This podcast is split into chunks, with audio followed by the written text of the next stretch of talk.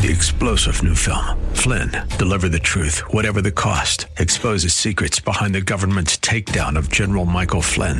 Flynn knew what the intel world had been up to. He ordered the first audit of the use of contractors. This set off alarm bells. He told the truth. He was the most dangerous person for Donald Trump to hire. They had to get rid of Flynn. Flynn, deliver the truth, whatever the cost. Available now. Watch it today. Go to salemnow.com. Salemnow.com. Welcome to the Todd Starnes Show, sponsored by Legacy Precious Metals. There's never been a better time to invest in precious metals. Visit legacypminvestments.com. That's legacypminvestments.com.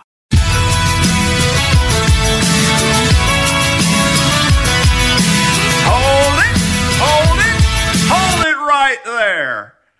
This is an official warning from Special Agent Bernard P. Fife with the FBI, the Federal Bureau of Information.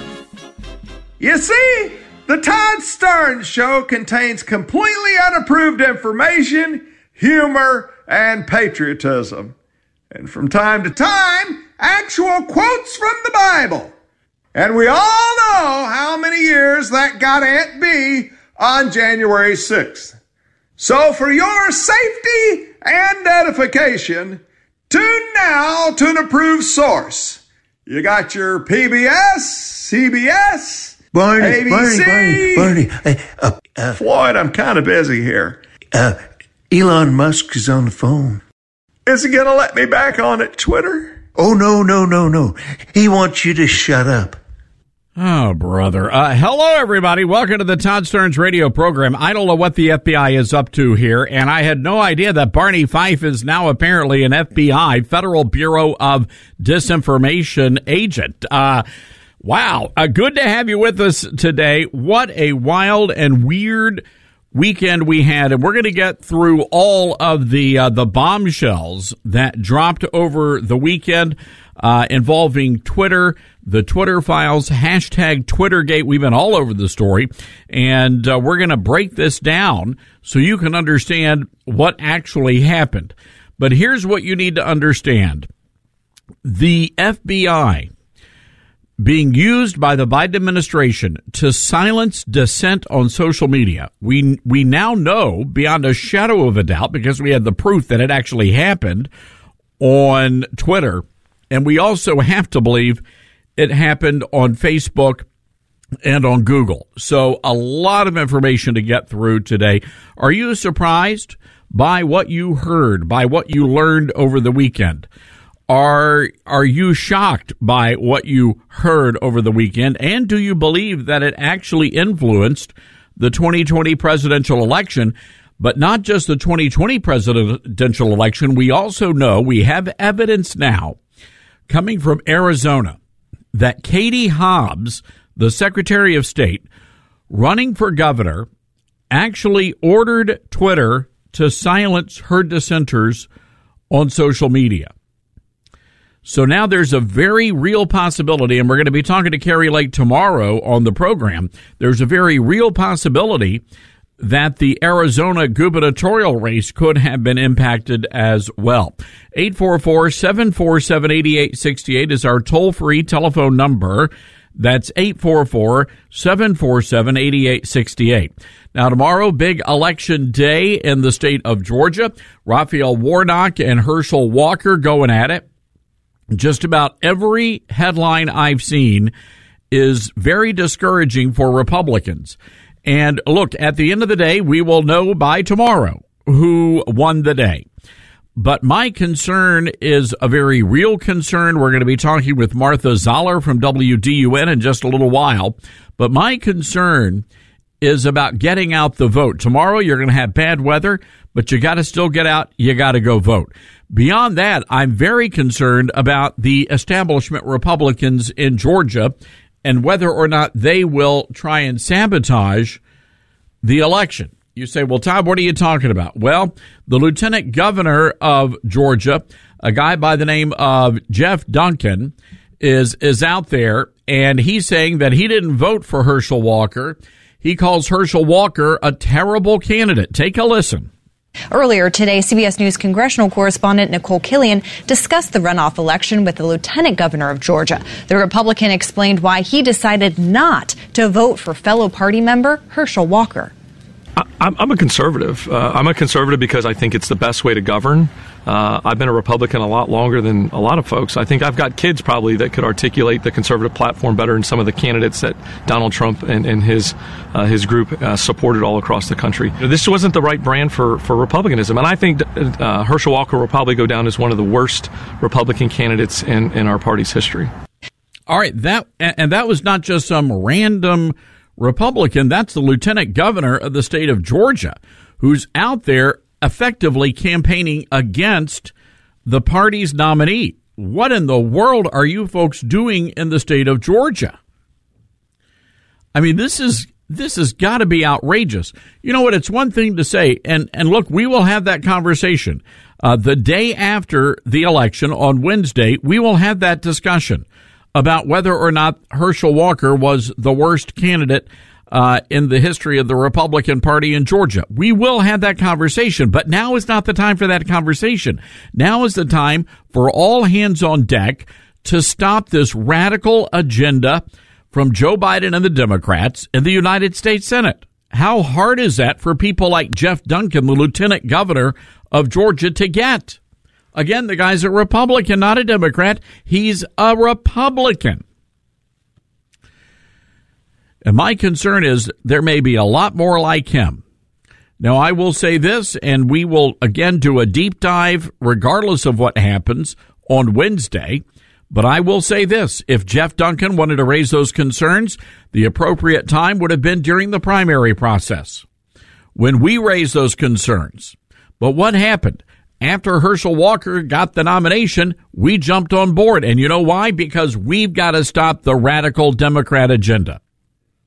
And as near as I can tell, and Jeff Duncan certainly disagrees with me, I would rather have Herschel Walker in the United States Senate than a pro abortion communist. But Jeff Duncan doesn't seem to think there's a difference between the two. So, ladies and gentlemen, I don't know what's going on with your lieutenant governor. I don't know what's going on with the Republican Party there in Georgia, but you guys have some problems down there that you've got to address. By the way, uh, President Trump nowhere to be seen. They uh, and we still haven't gotten. We had Herschel on the show Friday, and I'm not sure we got a clear answer on why President Trump was not there. Herschel said he would love to have the president campaign, uh, but as far as boots on the ground, we never got a clear explanation of of what actually happened there. So the question is, will that actually hurt voter turnout? I don't know. We will see. But at this stage of the game, uh, there are a lot of nervous Nellies in Georgia. Are you one of them? We've got a lot of Georgia listeners. A lot of radio stations carry this program across the Georgia, across the state. 844-747-8868 is our toll-free telephone number. Are you optimistic? What are you hearing? What is the mood on the ground? This is the headline from Politico. Republican hopes fade as Warnock momentum picks up in Georgia. And they're talking about how Herschel Walker, or her, rather, uh, Raphael Warnock, is out there holding events around the clock. Herschel Walker, not so much. You know, it's interesting. They asked me uh, to get out there on the campaign trail for Herschel, and we told him we were happy to do so and actually cleared off our calendar so we could accommodate the campaign. And they kept calling and calling. We're going to be in touch. We're going to be in touch. We're going to be in touch. And nobody ever got in touch. I don't know what that was all about. But again, we were happy to throw in and do what we could do to help the the Walker campaign. So I hope they've done enough, and I I hope they've been doing enough events to get out the vote. A CNN survey released Friday shows Warnock with a narrow lead over Walker among likely voters. That's 52 to 48 percent. Independent voters broke for Warnock 61 percent to 36 percent. And that, again, the last polling data was uh, November 25 through 29.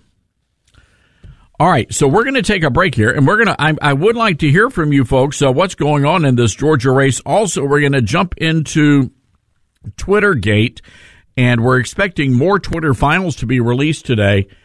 It's it's pretty terrible what's happening on social media. 844 747 8868, toll free telephone number. That's 844 747 8868. Uh, folks, got to check out our website. We have some great, great stuff on uh, on toddstarnes.com. Great stories. Be sure to check that out. We'll be right back. There's no question, folks. America is hurting. Crime and inflation are out of control. It can be so discouraging, but there is hope. If you're a senior, you remember better than anyone how strong America can be when we work together. And that's why I urge you to join forces with AMAC, the Association of Mature American Citizens. AMAC exists to enrich the lives of seniors and uphold freedom for all Americans by fighting for conservative causes. Membership comes with discounts on hotels, restaurants, cell phone service, and much more. And my friends at AMAC offer advisory services on things like Medicare, financial planning, and Social Security. Becoming a member of AMAC is easy and it only costs $16 a year. Go to amac.us slash starnes to sign up today. I'm a proud member of AMAC and you should be too. Go to amac.us slash starnes now. Join millions of other AMAC members receiving unparalleled benefits while we work together to get America back on track. Join AMAC today at amac.us slash starnes. That's amac.us slash starnes.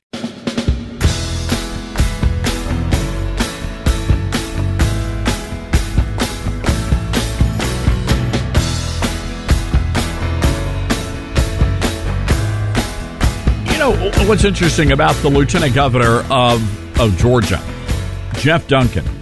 The guy says that he didn't vote for Warnock, he didn't vote for Herschel Walker. So this guy literally shows up, stands in line to go vote on election day. When it comes time to pull the lever, and there's only one race on the ballot, he says, "Yeah, I'm yeah, I'm good here. I'm not gonna. Nah, I can't vote for any of these guys." What kind of a moron does that? No, seriously, what kind of a moron actually stands in line at a at a voting precinct and knowing they're not going to be voting for anybody? Why are you doing that unless you're making some sort of a political statement? But this guy, Jeff Duncan, the Republican lieutenant governor of Georgia, is now like the darling of CNN, the most profane name in news. Crime Negro Network. Ah, thank you, Judge Joe Brown. Hey, let's go to the phones here. Nick on the line from Salem, Oregon. KYKN, our great affiliate there. Hey, Nick, what do you make of this Herschel Walker story? Well, I'm wondering when people are operating on principles, you know, we think, uh, we know that Herschel Walker, based on his uh, off the cuff comments, that man is con- a principled conservative and a principled Christian. It's deep roots from his young young life. But you know what? Socialists are also principled in what they believe, and I don't think a socialist is uh, uh, worried about lying to make things happen uh, to their end. So I'm thinking, why would the staffers on Herschel's campaign not return your calls? You know, you would be a great spokesperson on his behalf uh, to help him with the campaign. So, what's the most, you know, because you have people at the federal level shooting down America First conservatives with their mouths. So, why not could that could that big money influence be lining somebody's pocket on Herschel's campaign to just, nah, I forgot to make that phone call back, you know? Well, so you think there may be somebody inside the campaign that may be uh, sabotaging? True. I, I, don't know who's in charge of the phones and the messaging and, and how th- those calls are distributed. But, uh, you know, when there's people trying to make things happen on behalf of Herschel and they're not happening, at least you're not getting a call back and we can't fit you in or whatever, makes you wonder is is the are the right people getting the, the messages? Well, could be. I, I don't know, Nick. Uh, it just seems to me that there's a lot of confusion there. Um, we're again. I was happy to do it. If they want us out there, I said I would even come on my own dime. They said yes, let's do it. Uh, and they've reached out a number of times over the past couple of weeks, but uh, then uh, you know we don't get the calls. But that's not the point because I've got plenty of other stuff I could uh, you know I can be doing. Uh, the point is, this is a very important race, and it's all hands on deck. And when you've got the lieutenant governor of the state of Georgia, who is a Republican, openly out there saying that Herschel Walker is a terrible person, he's a rotten candidate, and he didn't vote for the guy. I got a problem. I got a problem with that. A big problem. There's got to, there has to be some motivation for him to open his mouth and do that. That what is the motivation? You know, when when uh, Obama made it into office, I had to really dig deep and think. Okay, my dad taught me look below the surface. So what's flowing on below the surface of what we see to cause that man make those types of comments at this point? Well, we know for a fact that uh, that this guy is is a is a never Trumper, and I mean an extreme never Trumper. Got the Trump derangement syndrome, TDS, uh, mm-hmm. the whole nine yards. So maybe maybe that's it. Nick, appreciate the call, and it's an interesting thought here. Um, are there are there establishment Republicans on the campaign maybe working against Walker? Uh, let's go to Gainesville, Georgia. David, WDUN. Uh, David, what are you guys hearing? What are you seeing there, boots on the ground? Well, I heard uh, Martha Zoller this morning as I was going to work, and he was leaving a rally, uh, Herschel was, and uh, in Dawsonville, headed to a rally in Ellijay, which is about 30, 40 miles away. Said he was going to another rally this evening, so I think Herschel's uh, he's just not out there with the big money. What I've noticed is um, every ad on YouTube and on our local television is Warnock. I mean, every I think all the money flooding in is just kind of keeping him suppressed, but I, I do think he is, you know, out there working. Well, I'd like to know where all the Trump money is. You know, there was a lot of money raised by the Trump campaign to help these candidates in the midterm election. Now is the time to use that money uh, there in in Georgia. And the other issue there, David, I appreciate that he's up in Ellijay, Georgia, and some of those areas, but those are Republican. Those are pretty red areas. He needs to be he needs to be courting those independent voters, uh, especially down in the Metro Atlanta area, if there are any left. I agree. I agree.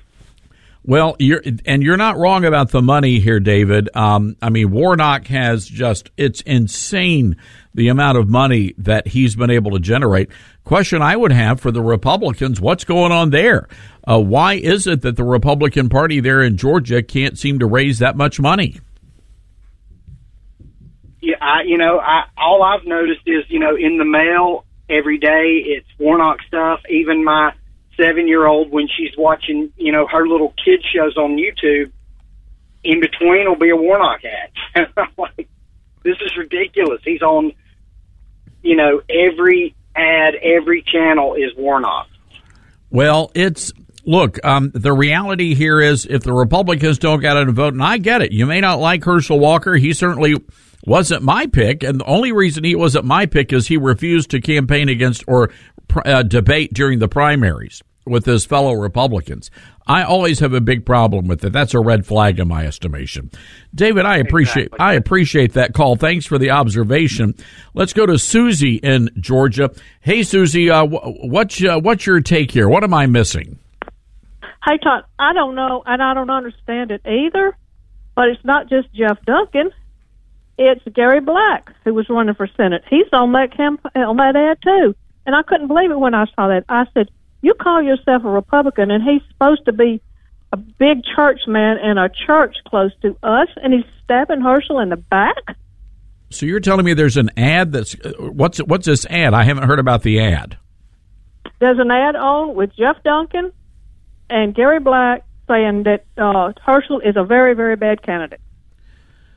Oh boy, that's you see, Susie. This is my problem with the establishment wing of the party is that they, it's it's their way or the highway. If their candidates, pardon me, if their candidates are not the nominees, then fine. They, they're taking their ball, their bat, they're going home. But then, but when their candidates, when their guys are the candidates and the nominees, they expect all of us to shut up and go vote. Right, but I, I can't understand that, Todd. Why would you?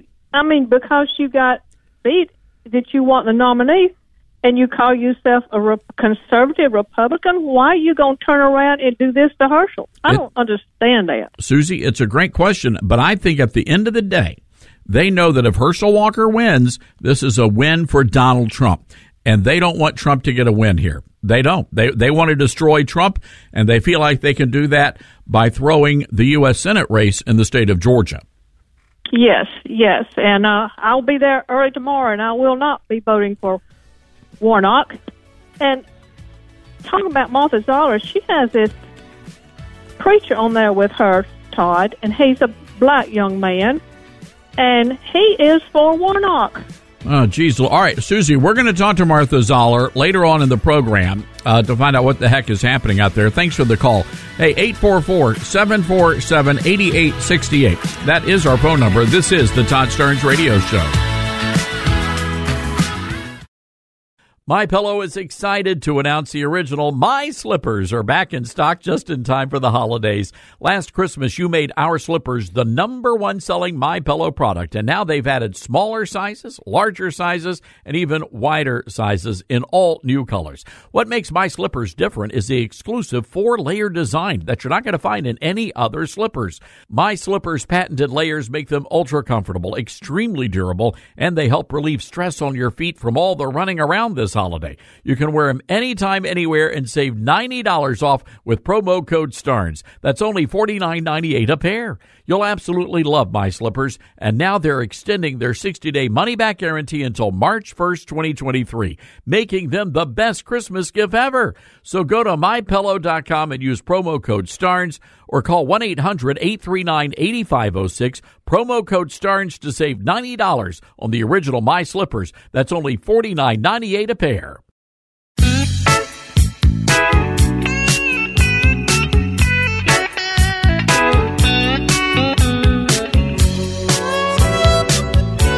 Todd, not sure what's going on, but just heard of this group called the Republican PAC 8 with commercials on the radio saying they're conservative Republicans but couldn't vote for Herschel Walker.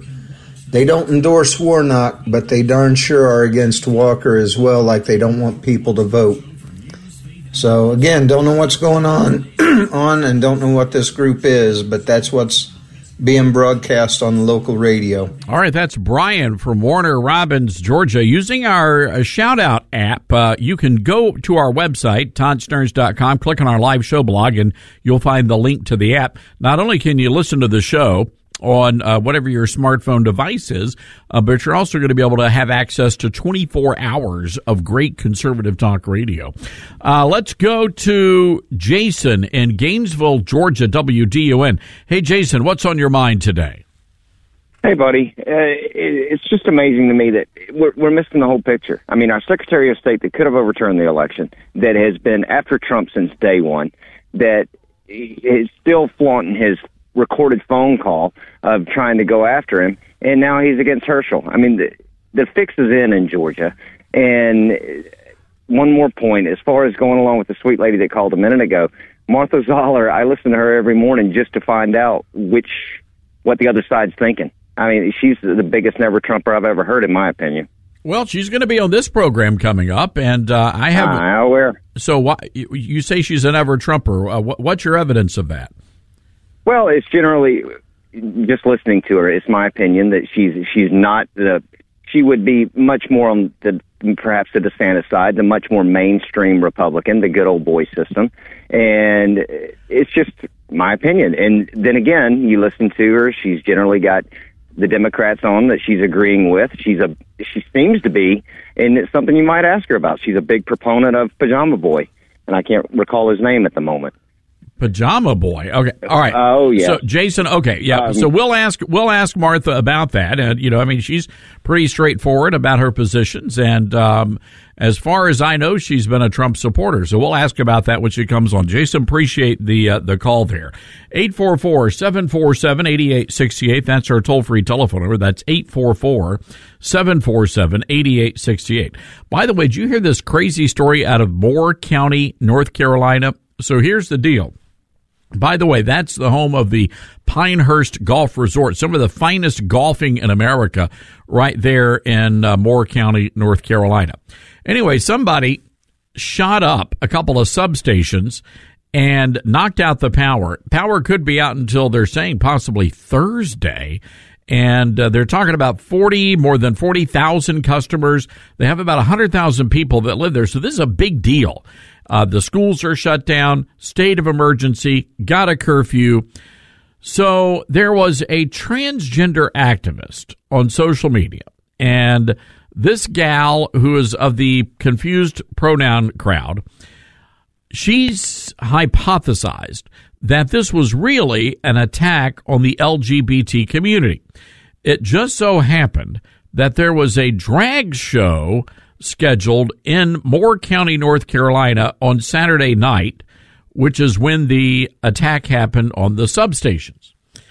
And the word is that because of these locals and their opposition to the drag show, that apparently some conservative right wingers went out and shot up the electrical grid and, and brought down the entire power grid in Moore County.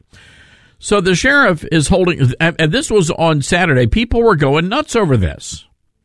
So finally, the sheriff holds a press conference. They get everybody together, and the reporters are, of course, asking, was this an attack on the LGBT community in Moore County, North Carolina?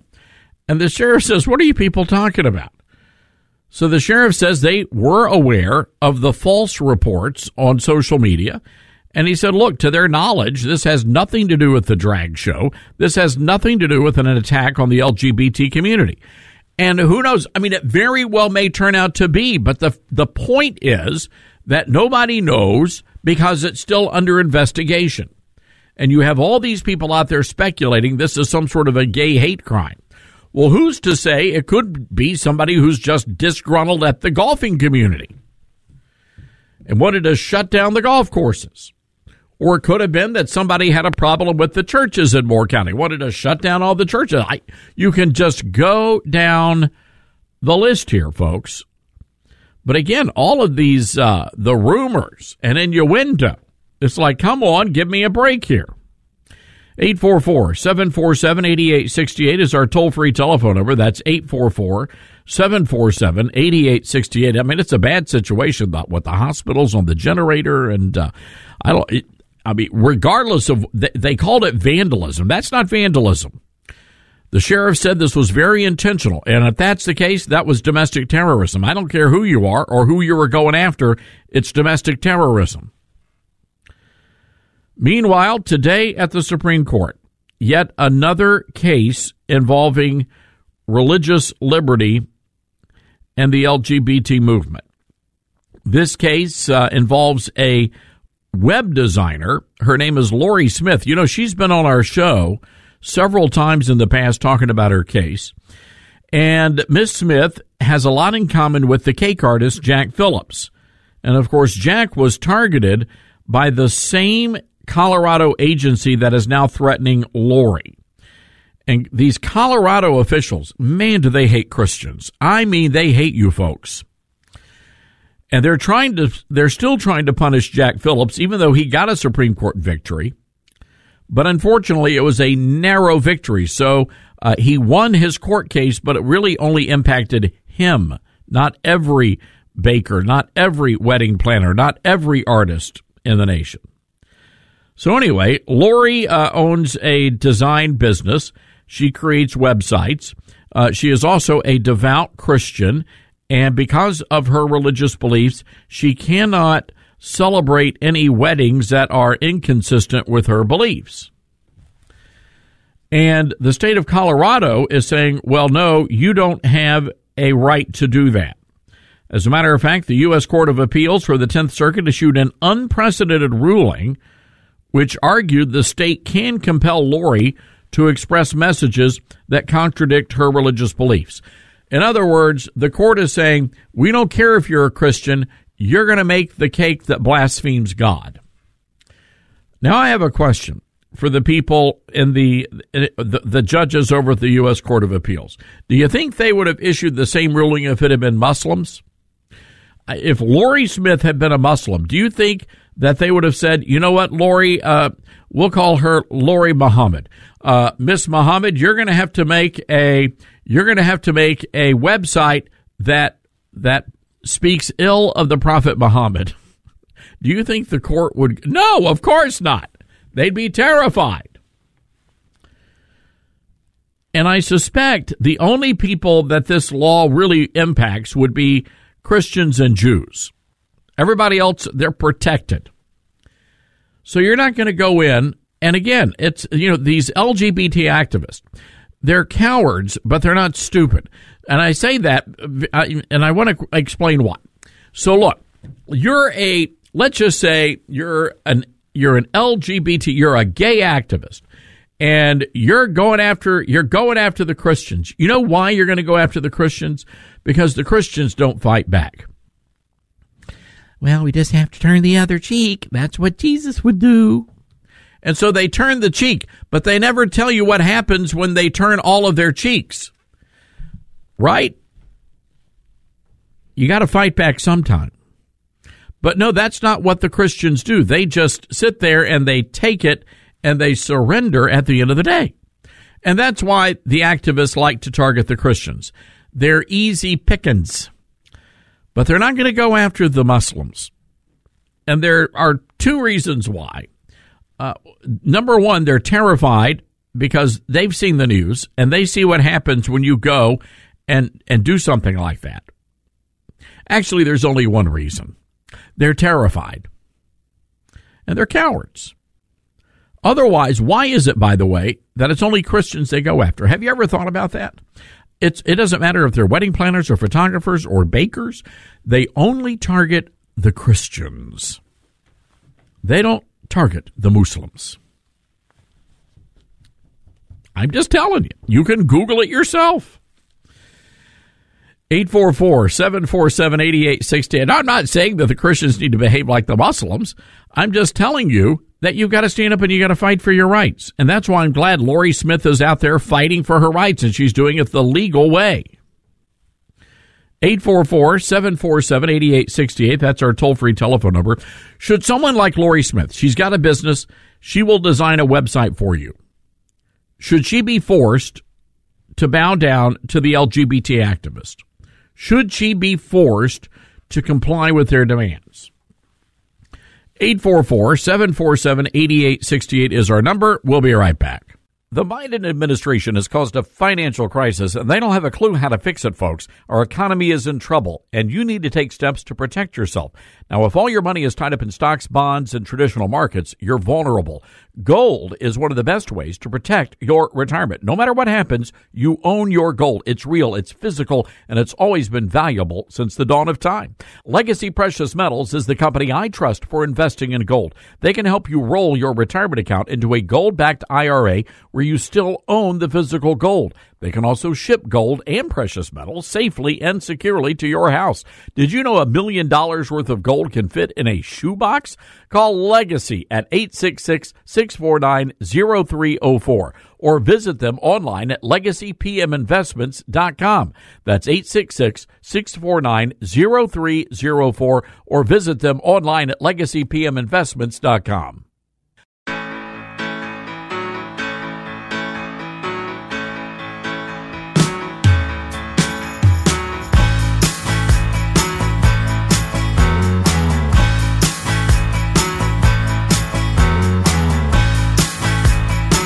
right, so uh, Congressman James Comer is now saying that Twitter employees are going to be taken to court over the the Biden story. Let's take a listen. Cut nine. We know from CBS's forensic audit the laptop is legitimate, and now we know from Elon Musk that there was correspondence between the Biden campaign and the Democrat National Committee to suppress this story. I believe this story would have had a huge impact on the presidential election. We had a very close presidential election. And when you look at what's in the laptop, it's very concerning. There was no evidence ever at any time that the laptop story wasn't legitimate. The New York Post did a great job. I'm glad they're being vindicated, but this story is just beginning, Jason, because we're going to have every single person at Twitter that was involved in this in front of the House Oversight Committee as soon as possible. And I hope he does. I it doesn't matter if they were the janitor at Twitter HQ. Everybody involved in this needs to be brought to justice. And by the way, of course, we all knew the laptop was real. Biden was out there, though, claiming from day one that the laptop was a smear, that it was a Russia collusion hoax, that it was misinformation. Cut number eight. 50 former national intelligence folks who said that what this he's accusing me of is a Russian plant. They have said that this is has all the car. Four, five former heads of the CIA, both parties, say what he's saying is a bunch of garbage. This is classic Trump. We have four days left, and all of a sudden there's a laptop. There's overwhelming evidence that from the intelligence community that the Russians are engaged. I still think that the stories from the fall about your son Hunter were Russian disinformation at a smear campaign, like you said.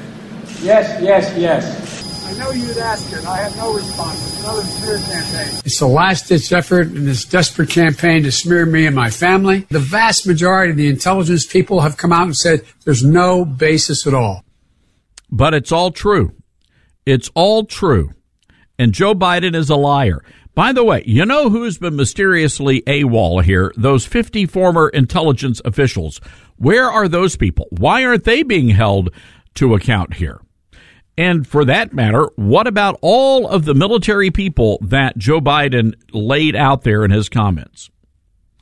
So they, he can say what he wants to say, but beyond a shadow of a doubt, we now know the laptop story is real and the Biden administration, they picked up the phone, called Twitter headquarters and told them what to remove. And every time Twitter responded with one word, handled they handled it. So you have to wonder if all of this was going on over at Twitter, what was going on over at Facebook? What's been going on at Google and is still going on over there? Where if you even remotely say something that might be considered negative against Joe Biden, you're automatically censored on Facebook. I mean, you think, uh, folks, this is real. And the fact is that the people on Twitter, they sabotaged the 2020 presidential election. Now, we don't know how many votes may have been swayed, but we do know this that had the American people, and there was a survey, there was a survey done, had the American people known about Hunter Biden's laptop, it would have changed their vote in the presidential election. So now you understand why they had to stop all of this, including CNN, cut number seven. This, these are documents related to the internal discussions at Twitter in 2020 around a laptop that was found at a uh, laptop repair shop. repair shop that contained all kinds of really outrageous stuff from the president, now president's son, right? And inside Twitter, what you can see are all of these people who work there saying, is this real? This feels like Russian disinformation. Maybe it is real. Real arguments about how they should treat this material in an election year. Now, what some want you to think is that this was censorship by big tech. And that's why the president is saying you should throw out the Constitution because big tech is in cahoots with American democracy. That's what the president thinks. But what it sort of shows is a real struggle at an important platform for how to deal with something so outrageous, so explosive, and, and what to actually do with it. So all I can say is God bless Elon Musk. Had it not been for him, we wouldn't know any of this. And he's promising to release more Twitter files today. They're going to be naming names, so you're going to be able to see the people, who they are, see the people on the Biden team who were demanding that things be taken down. But it's really appalling. They were going after everybody, from James Woods to uh, the people who were just your next door neighbors. I mean, no, you don't want to call them nobodies, but they're not celebrities. They're just regular Joes. They were going after everybody. I mean, it really is shocking the level of censorship that was happening. And by the way, it was all on the it was all on the conservative side. They weren't out there censoring liberals. They weren't out there silencing leftists. They were going after the conservatives. Now I don't know what it's been like for you, but since Elon Musk has taken over, it's uh, we've we've seen a pretty significant uptick now in our Twitter traffic, and and we're pretty thankful for that. I mean, look, we don't pay the bills over there, so they can do whatever they want to do. But it's nice to know that we're not being censored. It's nice to know we're not being shadow banned anymore. All right, uh, coming up in uh, just a little while, we've got a crazy story out of Eureka Springs, Arkansas. Folks, you're not going to believe this. First of all, this Eureka Springs, a big tourist destination in the Ozark Mountains. Also, it's a very popular place with the um, uh, with the LGBT crowd. And there is a huge controversy over the nativity scene. So, Eureka Springs is also home to the Great Passion Play. Huge event. Tens of thousands of people every year go to see the Passion Play. So in the off season, the Passion Play folks are in charge of uh, setting up the big nativity scene in the in the city park. Folks, th- that nativity has been in that park since 1950, and now city leaders have ordered the Great Passion Play to remove Joseph, Mary, and the baby Jesus. I mean, we're not talking about Berkeley, California. We're talking about Eureka Springs, Arkansas, for crying out loud. Anyway, the good news here is that the folks who run the Great Passion Play politely told City Hall to go take a flying flip. They said they're not moving anything. I, can you believe it? Christians taking a stand in Eureka Springs, Arkansas. We're going to be talking to the director of the Great Passion Play coming up. Also, Jeff Katz is going to be here. We have a crazy story out of um, uh, out of Virginia. We'll tell you about that as well. All right, 844 747 8868. This is the Todd Starnes Show.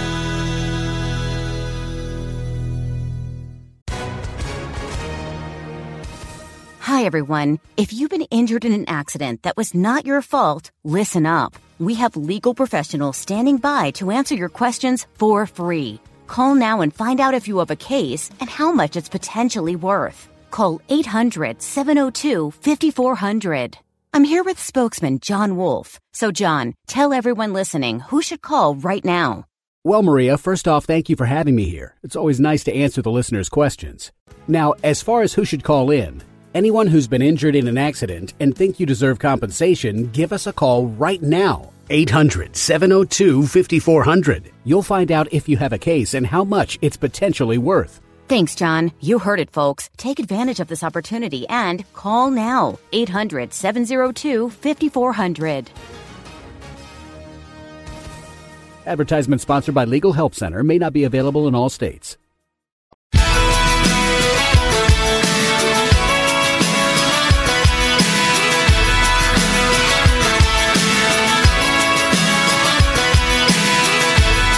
Live from the Liberty University studio in Memphis, Tennessee, it's America's conservative blowtorch. That's us. That's right. I love this American ride. Todd Starnes. Oh, yeah. Yeah, hello everybody. Welcome to hour two of the big show. Happy to have you with us today. Big news developing at the Supreme Court where it looks like the conservative majority, based on the questions they've been asking, uh, may be preparing to rule in favor of that Christian graphic designer who uh, didn't want to create websites celebrating same sex weddings. So we're going to keep you updated on that. You never know where the Chief Justice is going to go on this. And I say that because last night they had the big Kennedy Center Awards. Oh, Amy Grant was there she looked sort of out of place amongst all the uh, the far leftist up there. But anyway, uh, Paul Pelosi was seated right down from President Biden. Looking, it looks like he's had a miraculous recovery for a guy that was nearly beaten to death with a hammer, allegedly. Uh, he's up. He looked great. Uh, no sign of the injuries and having a good old time. Anyway, uh, Chief Justice Roberts gave John, gave uh, Paul Pelosi a standing ovation last night uh, at the Kennedy Center Awards. So you really never know where uh, Roberts is going is going to come down on these uh, rulings. All right, 844-747-8868. That is our toll-free telephone number. That's 844-747-8868. Want to go to the Patriot Mobile Newsmaker line, our good friend. She is a talk radio host at WDUN, Martha Zoller. Martha, good to have you with us today. Hey, Todd. It's great to be here. All right. So before we jump into this, uh, we got a caller who said, that, and we defended your honor here, uh, said that you are a never Trumper. Is that true, Martha Zoller? Are you a never Trumper? Have mercy. I voted for Donald Trump twice during both elections. I had every person on. I have defended him. But you know what? There's a few things he's done that I don't agree with, and I'm going to call it out when it happens. So if that makes me a never Trumper, then I am but I don't think so. Oh no, it does, Martha, and I speak from experience here. Uh, if if no, it, you if if you if you say, "Oh, his hair looks a little messed up today," you're automatically a leftist who hates America. So, well, you- and the thing is, I stopped believing in the people I voted for a long time ago. I am not, you know, I want them to vote the right way and do the right thing. And I stuck with Donald Trump for a very long time over that. I'm not saying I'm not with him now, but what I'm saying is when you say things like he wants to suspend the Constitution, that's a problem for me. Yeah, it's it's tough. Uh, it's tough for a lot of people because they're the ones that get you know that that have to explain what the president meant to say. Uh, so it would have been nice for, and I know what you're talking about over the weekend, uh, talking about changing uh, parts of the Constitution so that uh, we could declare a new election. Um, look, uh, that the problem is that distracts from the issue at hand, which is getting Herschel Walker elected to the United States Senate. Exactly right. And that's what we're working on. I had Herschel on this morning. We talked with him at length. Uh, he's campaigning in all the right places, but he has a challenge because in the areas of Georgia, in, in the reddest counties, is where he was the most behind Governor Brian Kemp in on, on the November 8th election. So he's got a lot of work to do, but he's doing the work. Well, that that's puzzling uh, again because you would think that he would have done well in those red areas so that he could campaign in places like Metro Atlanta and pick up some of those independent voters. Well, if you look at the map by county, basically from I 20 south, he only ran two points behind Brian Kemp. From I 20 north, not counting the metro counties, but like when you get up into North Georgia, uh, in Hall County and Dawson County and Cherokee County, and uh, Union County and uh, Oconee County and Walton County, he ran like six points behind Governor Kemp. All the rest of the counties up there, he ran about four points behind. So he had a lot of work to do, but gosh, the early voting looks good. And then tomorrow they're predicting rain. So I don't know what that'll do to the turnout, but uh, we'll just have to see. But I think we'll know fairly early how this is going to come out, like by 10 o'clock. So Martha, so people in in those counties they went and they voted for Brian Kemp, but are you saying they did not vote for Herschel Walker? Right, that's correct. Wow, any indication? I mean, has the has the campaign been you know given any indication why that is and what they need to do to fix that for this this runoff? Well, there are roughly you know 200,000 voters that did not vote for Herschel Walker that voted for Brian Kemp, but the gap between Walker and Warnock was only 35,000 votes. And, you know, if I'm Raphael Warnock and I outspent my opponent four to one and I only got 35,000 votes more, I would be unhappy about that. He knows that he's got an uphill battle, both Warnock and Walker. The polls are saying 52 48, but 10 years ago we had three week runoffs. The last several, they've been nine week runoffs. I don't think anybody knows what a four week runoff looks like, Todd. So what I'm saying is get out to vote. It's in your polling place that you have to vote. It's not where the early voting was. Get out and vote. Don't assume your neighbor's going to do it. Get out and vote and bring your friends and neighbors with you.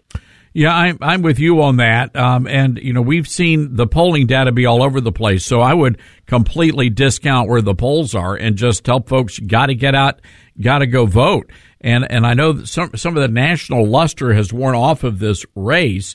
Uh, but the reality is, um, when you uh, when, when, you look at what's happening in the Senate, we need Herschel Walker. We need that Republican body up there. Absolutely. I mean, the message is, and Herschel's been very on message over the last week.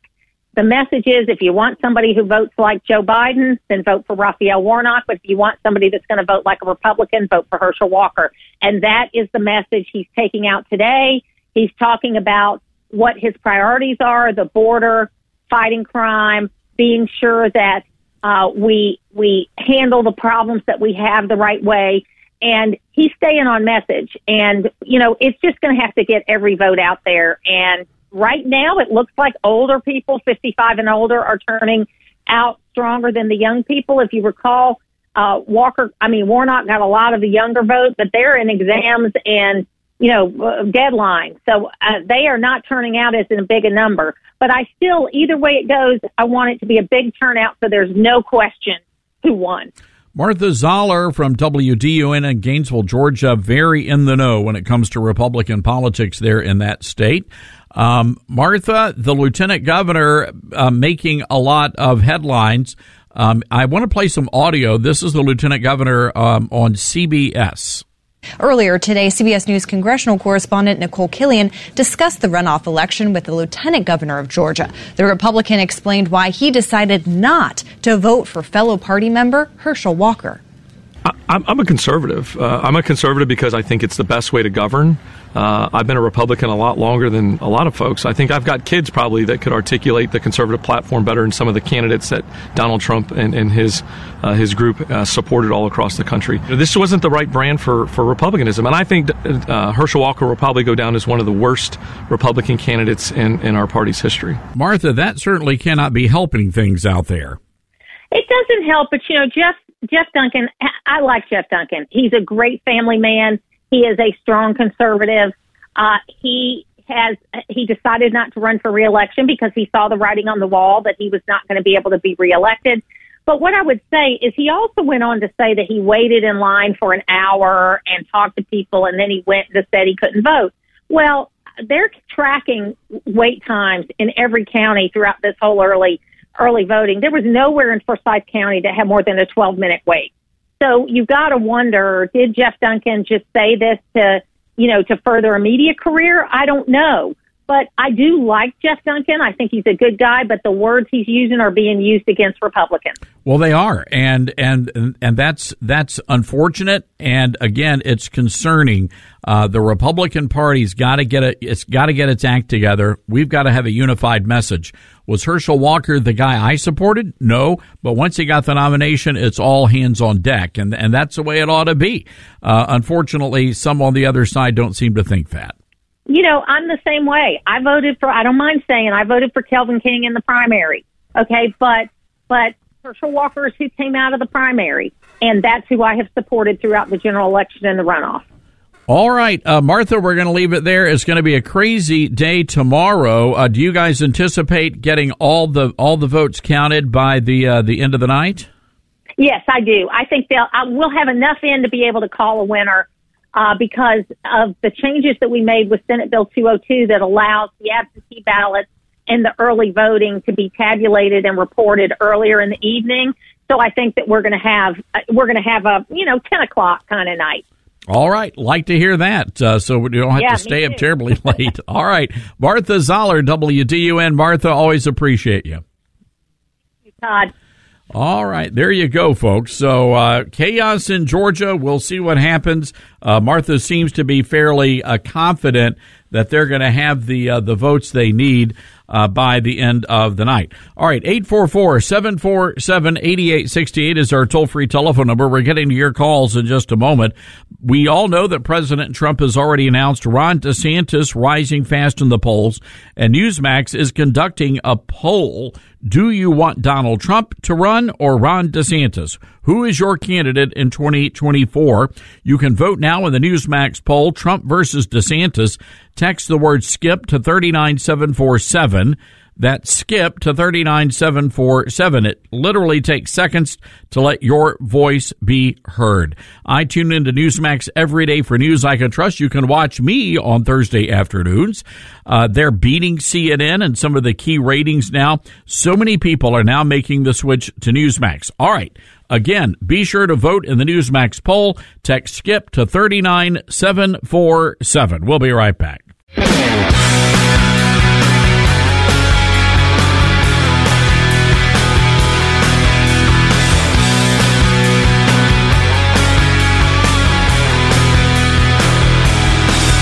All right, great weekend of college football out there. Congratulations to my Tennessee Volunteers heading down to the Orange Bowl in Miami. And uh, Grace Baker, I'm already making plans. So I was uh, scouting out the hotels uh, last night, looking at getting some tickets. Yeah, I think it's very funny that it, they're going to the Orange Bowl and playing Clemson. So two orange it's gonna teams. Be, it's going to be an orange out. It really that's is. what that's going to be. Well, hey, I mean, a trip to Miami, Florida doesn't sound too shabby for a bowl game. Not too bad. I mean, we could be going to like I don't know Boise, Idaho, or someplace. So That's I mean, true. I'm sure that's very nice this time of year, but a little You know. chilly. A little well, chilly. it's rainy and cold here in Memphis, so sunny beaches sound nice. True. And by the way, uh, you've got uh, Arkansas and Kansas, and Kansas going to a bowl game for the first time since what 2007, Yeah, 2008. been a so uh, uh, good for the Jayhawks. They're going to love Memphis.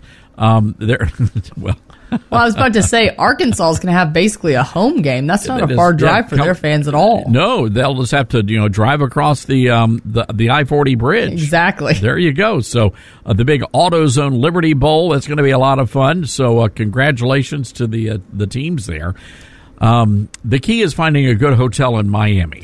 Yeah. See, I've never been to Miami, so I don't have any good tips for you. Normally, I'm there when a hurricane or something is passing through. So Oh, really? yeah, this will be the first time I'm going where you know it's just a pleasant trip. I was honestly hoping for the Sugar Bowl, but you know how it is with uh, again. I don't get TCU being still being in the final in the Oh, uh, boy. in the top four. I just don't get that. My brother was so mad. They lost. That's what he said. But the problem was, the problem was, you've got all these folks that wanted to elevate Alabama over Tennessee, and the reality is, we beat Bama. That's true, but what happened at South Carolina? Well, we were just having an off day. Yeah. Well, Alabama had another loss too. They to they LSU. did LSU. So That's then right. that I understand. But the problem is, you guys don't have your star quarterback, so it's going to be a tough one. I th- yeah, I think we're going to pull it. I don't. I mean, Clemson may not have theirs. oh, that's a fair it- point. It could be a wash. evenly matched. There you go. There you go. There you go. And Deion Sanders, uh, the new head coach over at Colorado. That's bizarre. you know, he's catching a lot of flack. He had a big uh, kind of a um, a meet the team. I heard briefly about and they, this. they had the video. The, he basically said, "It's a new day. Most of you are not going to be here, and you probably want to go ahead and enter the portal." Wow. And he says that the parents, the fans, and the coaches deserve a heck of a lot better than what they've been putting out on the field. Oof. So some tough love. So you know, and people are giving Deion the what for? Uh, for for two reasons. First of all, they're saying he turned his back on the historically black colleges and universities by going to Colorado. What? I don't buy that. I mean, it, come on. Okay. You know, any if you're a coach at a historically black school and you get picked to I don't know coach at Tennessee or Alabama, you're going. Yeah, it's just kind of the way it is. So anyway, but, SEC. but the other part of it is he's just so mean. He was mean to those boys. Oh, they need to be. Insp- you know exactly. They're athletes and they're out there and they're getting paid. You know, with the uh, whatever the uh, the funding is. Oh, yeah. whatever Yeah, that breakdown is. But regardless, um, whenever a team loses, who always gets the blame? The coach. The coach. So if I'm the coach, I'm and I'm putting all my belongings into the U-Haul and I'm driving all the way over to uh, wherever in Colorado, Boulder, Colorado, and I'm just you know yanking up roots, then you better believe that I'm going to field a team that I want to field. That's true. I mean, you're going there to win. My job is on the line. Yeah. You better believe it. It's Sorry, true. kid. I was kind of hoping he would come coach at Memphis.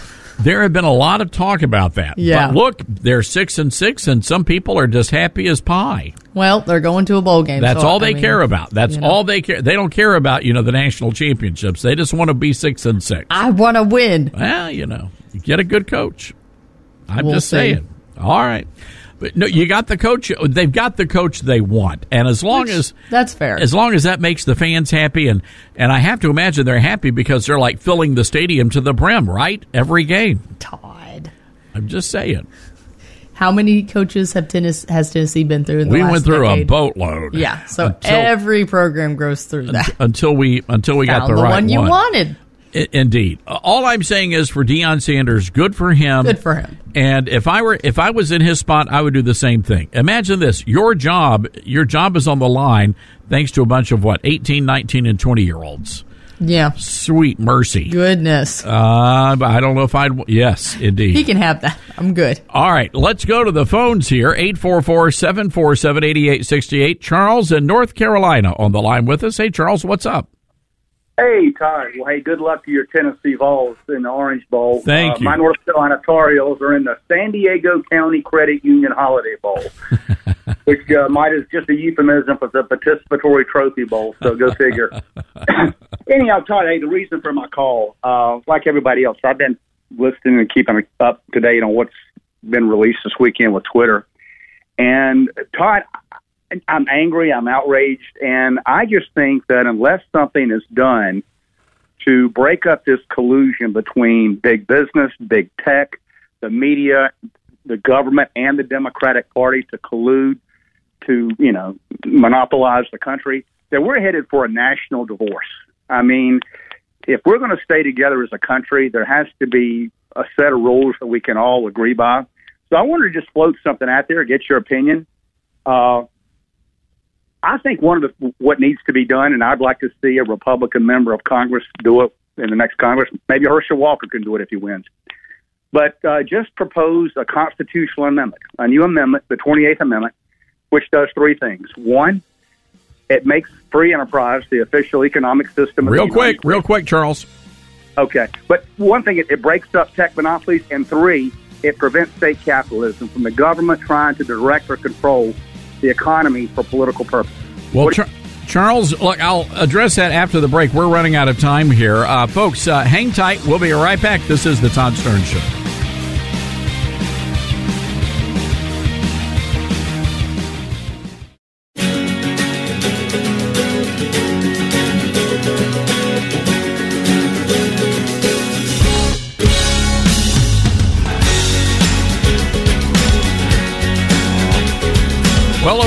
Weekend, Senator Joni Ernst of Iowa said that the Democrats were giving the middle finger to the Hawkeye state. The uh, Democrats deciding to move their first um, primary to the state of South Carolina away from Iowa. I want to go to the Patriot Mobile Newsmaker line right now. Our good friend, he is the uh, head honcho, the guru of KXEL, the big blowtorch of the Midwest, Jeff Stein. Jeff, hope you're doing well today. I am doing very well, Todd. How are things in Memphis? Well, we're we're doing good. Um, I I have to imagine, Jeff, that uh, folks there disappointed in the decision uh, to move. And my understanding is they said the caucuses or the caucus, if you will, uh, were just simply too white. You guys are just too white, Jeff Stein. Yes, and that means we're bigoted and biased, and that's why Barack Obama's road to the presidency started here. I mean, it is such an offensive statement to make. Go ahead and say people in the Midwest, and it's not just Iowa, by the way, it's the heartland of America. And this is the Democrat Party mantra. We don't care that you like your guns. We don't care that you cling to your Bibles. We assume that unless you live in concentrated areas, big cities, you must be racist. You must be out of step with the rest of the nation. And they've now said it loudly enough that their peers at the DNC have gone along. Now, Jeff, I, I saw your morning commentary, and you have a theory about why the Democrats did this. There are a couple of theories about this. This has been in the works for a while. But here's the most recent example of why the person who is in the Oval Office is a petty, vindictive, mean old man. And as one who is becoming a petty, vindictive, mean old man myself, with each passing day, I can recognize it when I see it. Look, Joe Biden first ran for president for the 1988 election. He was at an appearance at the Iowa State Fair, and it was found that he plagiarized the words of a former leader of the United Kingdom. That forced him out of the race in the fall of 87, but it happened in Iowa. Then fast forward a couple of decades. He was running for president in 2008. He was down in the 1 to 2% range in the Iowa caucuses. His campaign ended. He pulled out the night of the Iowa caucuses. Then you come to 2020. He did not win. He did not get second. If I remember right, he got fourth in the Iowa caucuses and limped along to New Hampshire. The state that saved him, thanks to Representative Clyburn, is South Carolina. So look what you have here. You have Joe Biden, Todd, who lost in the Iowa caucuses not once, not twice, but three times, and he did not win Iowa in the 2020 general election. So the first chance he has for political patronage to give a big old bow wrapped Christmas present to pay off the folks in South Carolina, he does it while sticking a shiv in the side of Iowa. Well, he sure did, and uh, it's it's got to be a big blow uh, to the people there, and especially the Democrats. I mean, that that was a badge of honor. They uh, were first in the nation and uh, no longer first in the nation. And the Iowa Democrats were dealt a raw deal in 2020. And this is another part of this whole scenario. The DNC chair at the time was Tom Perez, who made it very clear he did not like caucuses. I say because you can't control the will of the people as easily as with a primary where ballots start showing up from everywhere. So he required the people in Iowa and Nevada, Nevada also had a caucus, in order to report the results, you had to use an app, a bit of proprietary software that was required by the DNC, just happened to be developed by a DNC backer and donor, just happened to have not been tried or beta tested.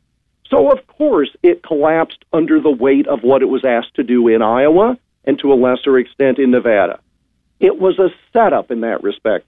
And and so the fact that this has happened, I think, is of long standing, where the DNC has tried to muscle states out of the way that didn't fit their vision of who should be the candidate. Because heaven knows Iowans have liked Bernie Sanders over time. That didn't fit a narrative either, Todd. Well, it's a fair point, uh, Jeff. And by the way, Jeff Stein on the Patriot Mobile Newsmaker line. Uh, so, really, do you guys have any sort of recourse, or is, is it a done deal? Well, this is where it gets to be a lot of fun. You'll recall in past cycles, there were states that wanted to leapfrog ahead of Iowa and New Hampshire. Iowa and New Hampshire had a deal that the national parties bought into. Iowa would have the first caucus, New Hampshire would have the first primary. And so each state, their legislatures passed laws. So we have an actual law in the state of Iowa that says Iowa's partisan caucuses have to be held a certain number of days before any other event, guaranteeing that we're first in the nation.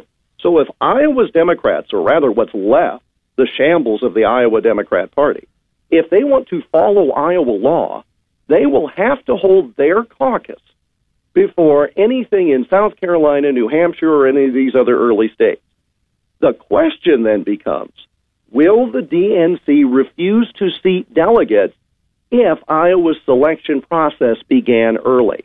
That was threatened some 20 some years ago, but the party chair at the time, later became Congressman Dave Nagle, dared the DNC to not seat Iowa, and Iowa retained its first in the nation status. So if Iowa Democrats want to follow the law, they're going to have to go first, but they could wind up with delegates who don't get credentials wow. at the convention. This is fascinating. This is going to be fun to watch. Um, it just unbelievable. Uh, Jeff, I know you've been uh, following politics there in the heartland for a very long time. Who have you seen wandering around Iowa these days, Republican and Democrat? Democrats, not so much, simply because of the fact that there's so much uncertainty uh, with regard to does Biden run, does Biden not run. You saw a number of people like Nikki Haley, like Mike, uh, Mike Pompeo, like Tim Scott, like Kristi Noem. They've been making trips to Iowa ostensibly to help Iowans get elected. Tom Cotton did the same thing, but he's pulled himself out of the running. These were folks that, in my mind, Mike Pence also, by the way, uh, uh, big visit around the time of the Iowa State Fair. And who doesn't like a good funnel cake, right? But they were all just trying to remind Iowans that they are there in the event Donald Trump did not run or if there was a stumble. So you've got people like Haley saying, I'll decide by the first of the year. Pompeo has said, doesn't matter what Trump does, won't change my decision. But those are the people that we have seen pretty frequently in the past six to eight months, Todd. Fascinating. All right, Jeff, we're going to leave it there. Uh, good stuff. We're going to be checking in with you a lot uh, as we head into 2024, and uh, let's see what happens with these crazy Democrats. Always here for you, Todd. Thanks. All right, Jeff Stein from radio station KXEL, our great affiliate there uh, in the nation's heartland. Well, we have some audio that uh, we just got from the Supreme Court, and I, I want to preface this by explaining what happened to the Christian baker Jack Phillips. When he came under attack from Colorado authorities, he was ordered by the state to send all of his employees to a re-education facility.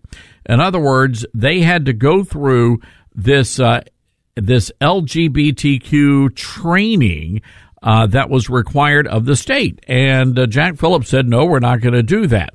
Uh, here is Justice Neil Gorsuch grilling the Colorado Solicitor General on those re-education camps. I'm, I'm looking for the distinction between the two cases. One you say is okay, the other one not okay. Because the company, unlike our first example of the, the speechwriter, Yeah.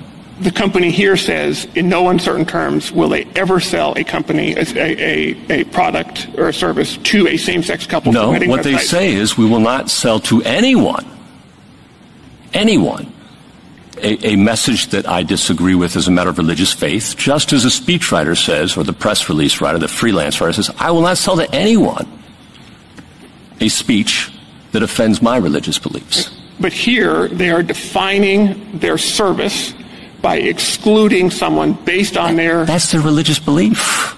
Well, in You can't change their religious belief, right? No, but but well, And you protect religious beliefs under the statute, right? That is one of the protected characteristics, in theory. and in practice. If it wasn't in practice, we would have heard about it over, over the past several years, and, and my friend has pointed to no example where this has been applied. Mr. Phillips did go through a re-education training program pursuant to Colorado law, did he not, Mr. Olson? he, he went through a, a process that ensured he was familiar with... It with. was a re-education program, right? It was not a re-education program. What do you call it? It was a process to make sure he was familiar with Colorado law. Someone might be excused for calling that a re-education I strongly program. disagree, Justice Gorsuch. Thank you, Mr. Olson. Wow. By the way, Neil Gorsuch has a great voice, right? I mean, for a Supreme Court justice. Well done, Justice Gorsuch. We should get him to Grace. Let's see if he wants to fill in. Uh, You know, during the off season, he had come in and do the three hours of the show. Uh, this is a very powerful back and forth between the Supreme Court justice and the Solicitor General because it tells you exactly what's at the heart of all of this. This is not about protecting religion. This is about destroying religion. This is about sending Christians to these re-education programs so they can be deprogrammed. They want to they want to stop you thinking the way you think if you're a Christian. And they they want you to think the way the state of Colorado wants you to think. So you're darn right it's a re-education program, and I'm glad uh, Justice Gorsuch called him out on it. All right, 844-747-8868, toll-free telephone number. That's 844-747-8868. This is the Todd Starnes Show.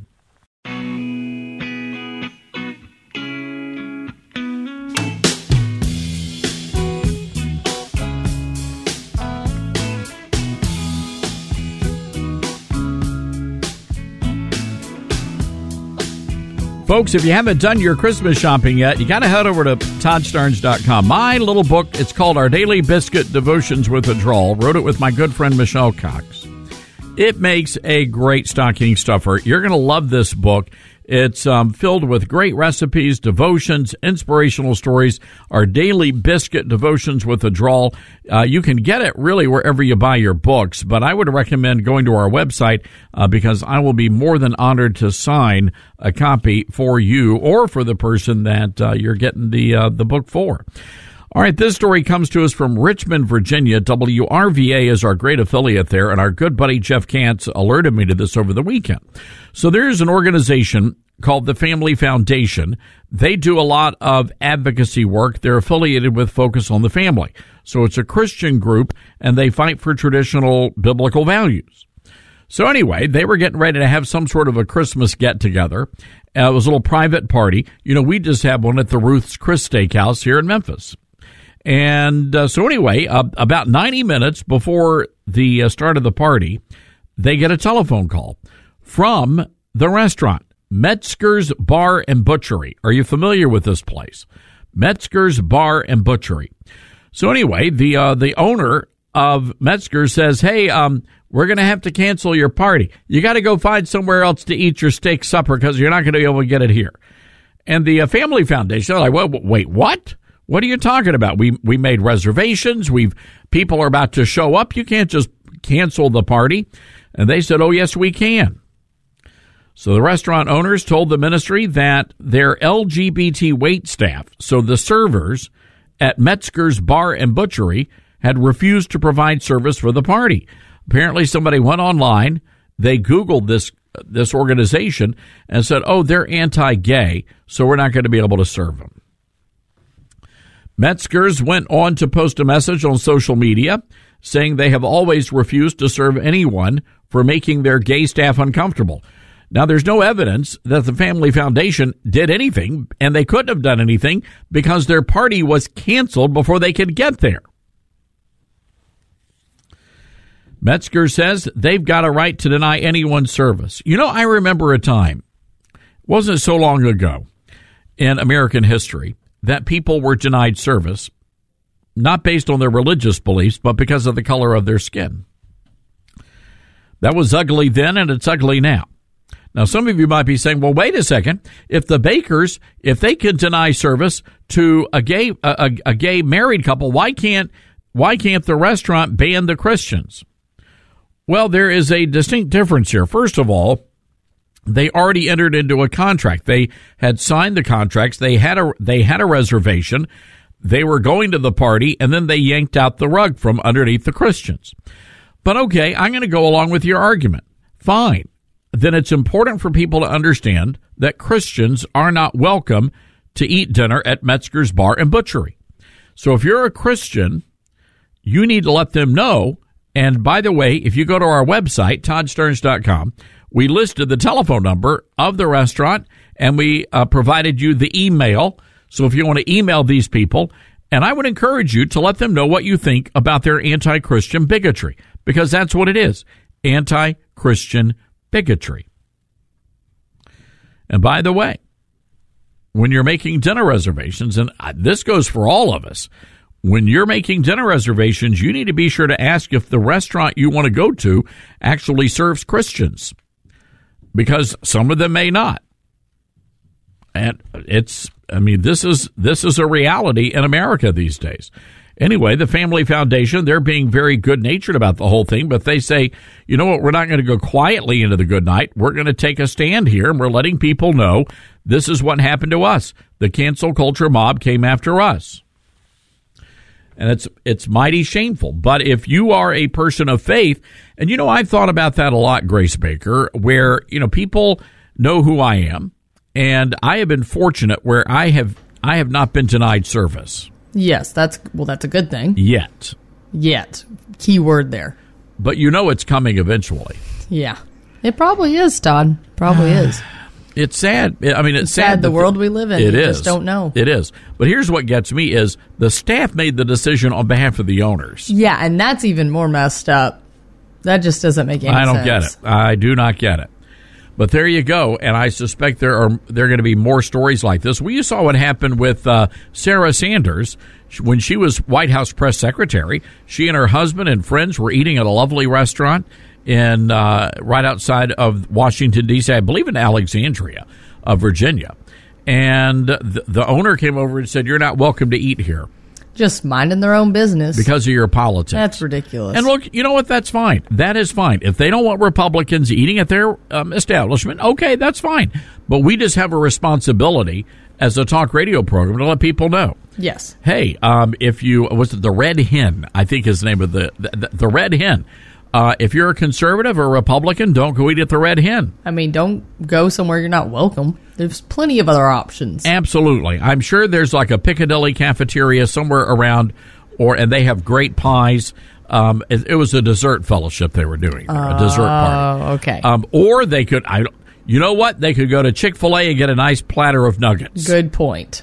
And probably save a few dollars in Mm. the process. Get one of the peppermint milkshakes. Oh, those are delicious. Delicious. You can't go wrong with Chick Fil A at the uh, the Christmas party. Ain't that the truth? I'm just telling you.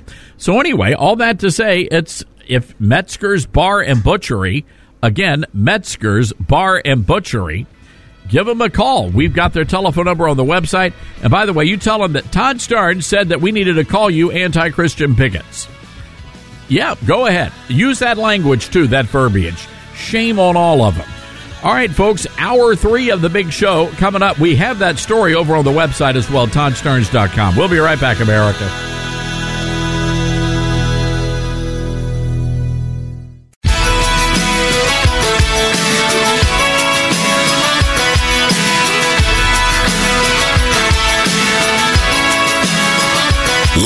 From the Liberty University studio in Memphis, Tennessee, it's common sense conservative commentary from Todd Starnes. That's us.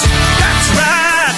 I love this American ride. All right. Hello, everybody. Welcome to the Todd Starnes Radio Show. I trust you are doing well today. Thank you for hanging out with us. Wow, do we have a lot going on this hour? We're going to be talking to the uh, folks in charge of the Great Passion Play over in Eureka Springs, Arkansas. And uh, there's a big war on Christmas raging over there. Uh, they've been ordered to remove a nativity scene from the city park. Do you think that's a problem? Is it wrong to have the baby Jesus and uh, Mary and Joseph and the wise men uh, there at the um, you know in the uh, in, in the city park on public property? Is that a problem for you? 844-747-8868. That's our toll free telephone number. That's 844-747-8868. So we're going to get to that in uh, just a little while. I've got to read this headline to you. Um, this is uh, this is the Supreme Court. Um, th- this is the headline: Supreme Court hears case pitting gay rights against free speech.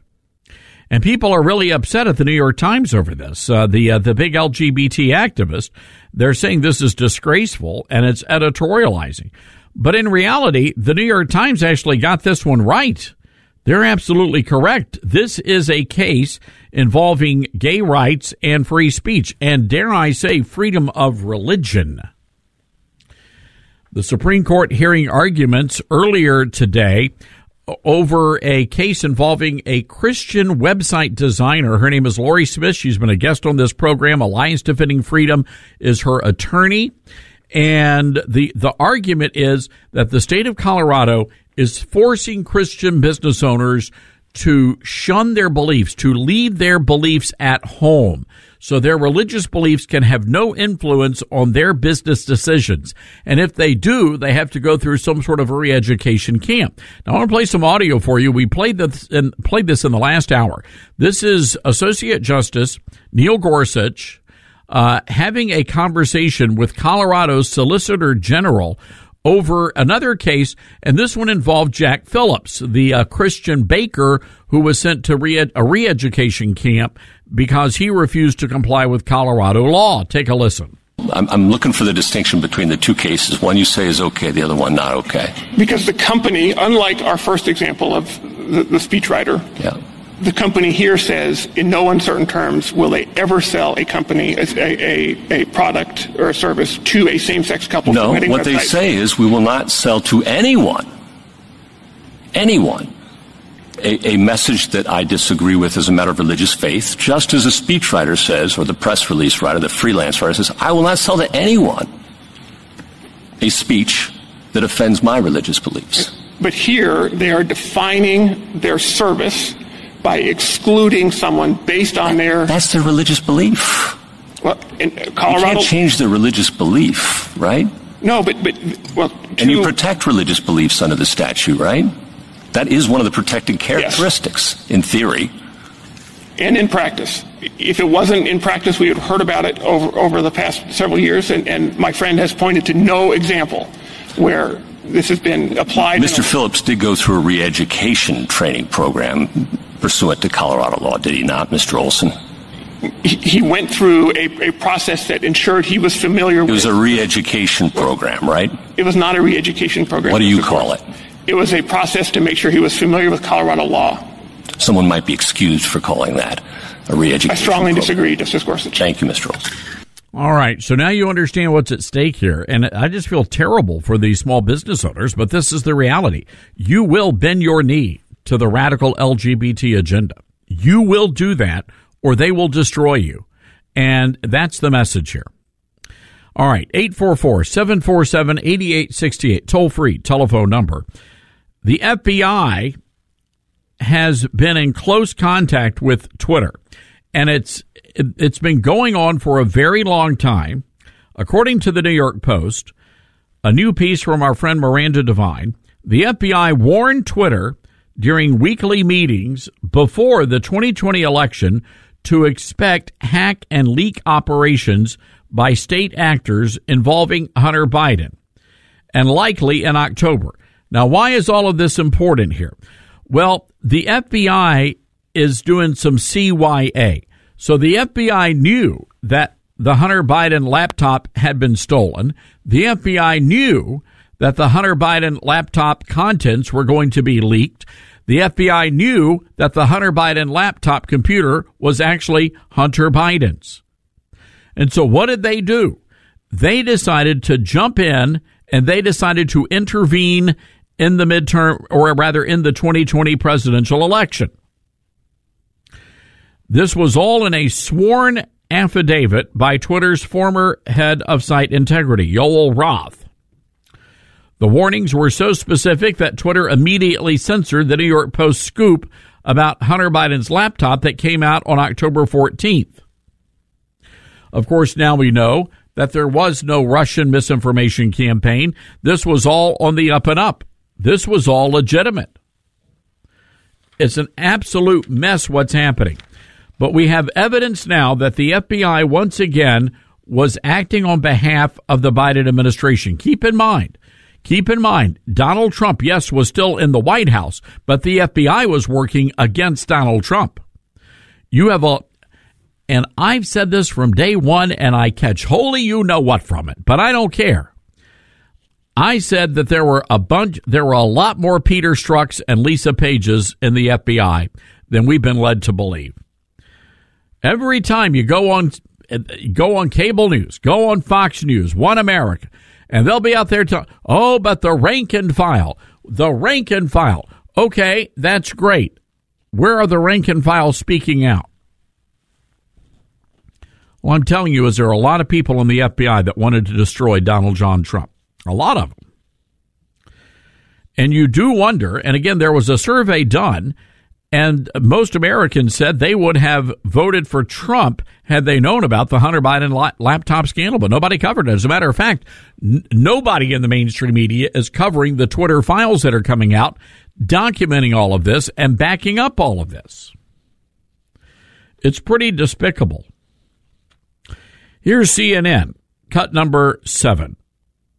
This, these are documents related to the internal discussions at Twitter in 2020 around a laptop that was found at a uh, laptop repair shop. repair shop that contained all kinds of really outrageous stuff from the president, now president's son, right? And inside Twitter, what you can see are all of these people who work there saying, is this real? This feels like Russian disinformation. Maybe it is real. Real arguments about how they should treat this material in an election year. Now, what some want you to think is that this was censorship by big tech. And that's why the president is saying you should throw out the Constitution because big tech is in cahoots with American democracy. That's what the president thinks. But what it sort of shows is a real struggle at an important platform for how to deal with something so outrageous, so explosive, and, and what to actually do with it. Look, look, in all seriousness, the FBI was running interference for the Biden campaign. That's what they were doing. A government agency. The FBI has been doing the same thing when it comes to the school boards, targeting moms and dads. The FBI's been out there knocking down the doors of these pro life uh, pro life organizers and activists. The FBI's been going after all of us. The FBI's been going after Trump supporters. The FBI's been going after President Trump himself. The FBI is out of control. And I will say this again. The FBI must be dismantled and disbanded. If you want to start all over again, start all over again. But right now, they are the de facto state police. Now, I just want you to think about this for a moment. You get a telephone call. Let's just say you're like, oh, you're a 23 year old, you're working at Twitter, you're an executive at Twitter, and you get a call from the FBI. What do you think you're going to do? That 23 year old kid's going to do exactly what the FBI tell him to do. Right? It's the FBI and that's if they're calling on the phone. But we know, according to this, these documents, verified documents, sworn affidavits, that the FBI was actually meeting with Twitter at Twitter headquarters. That's what this is all about. This is not so much about Hunter Biden's laptop as it is the FBI being turned into the state police and using their unlimited power to target and attack anybody that they believe to be a threat.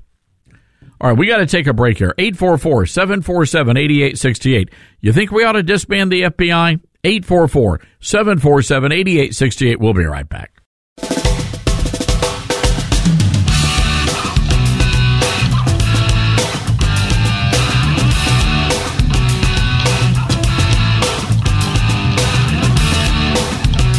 All right, brand new Rasmussen report out. This is interesting.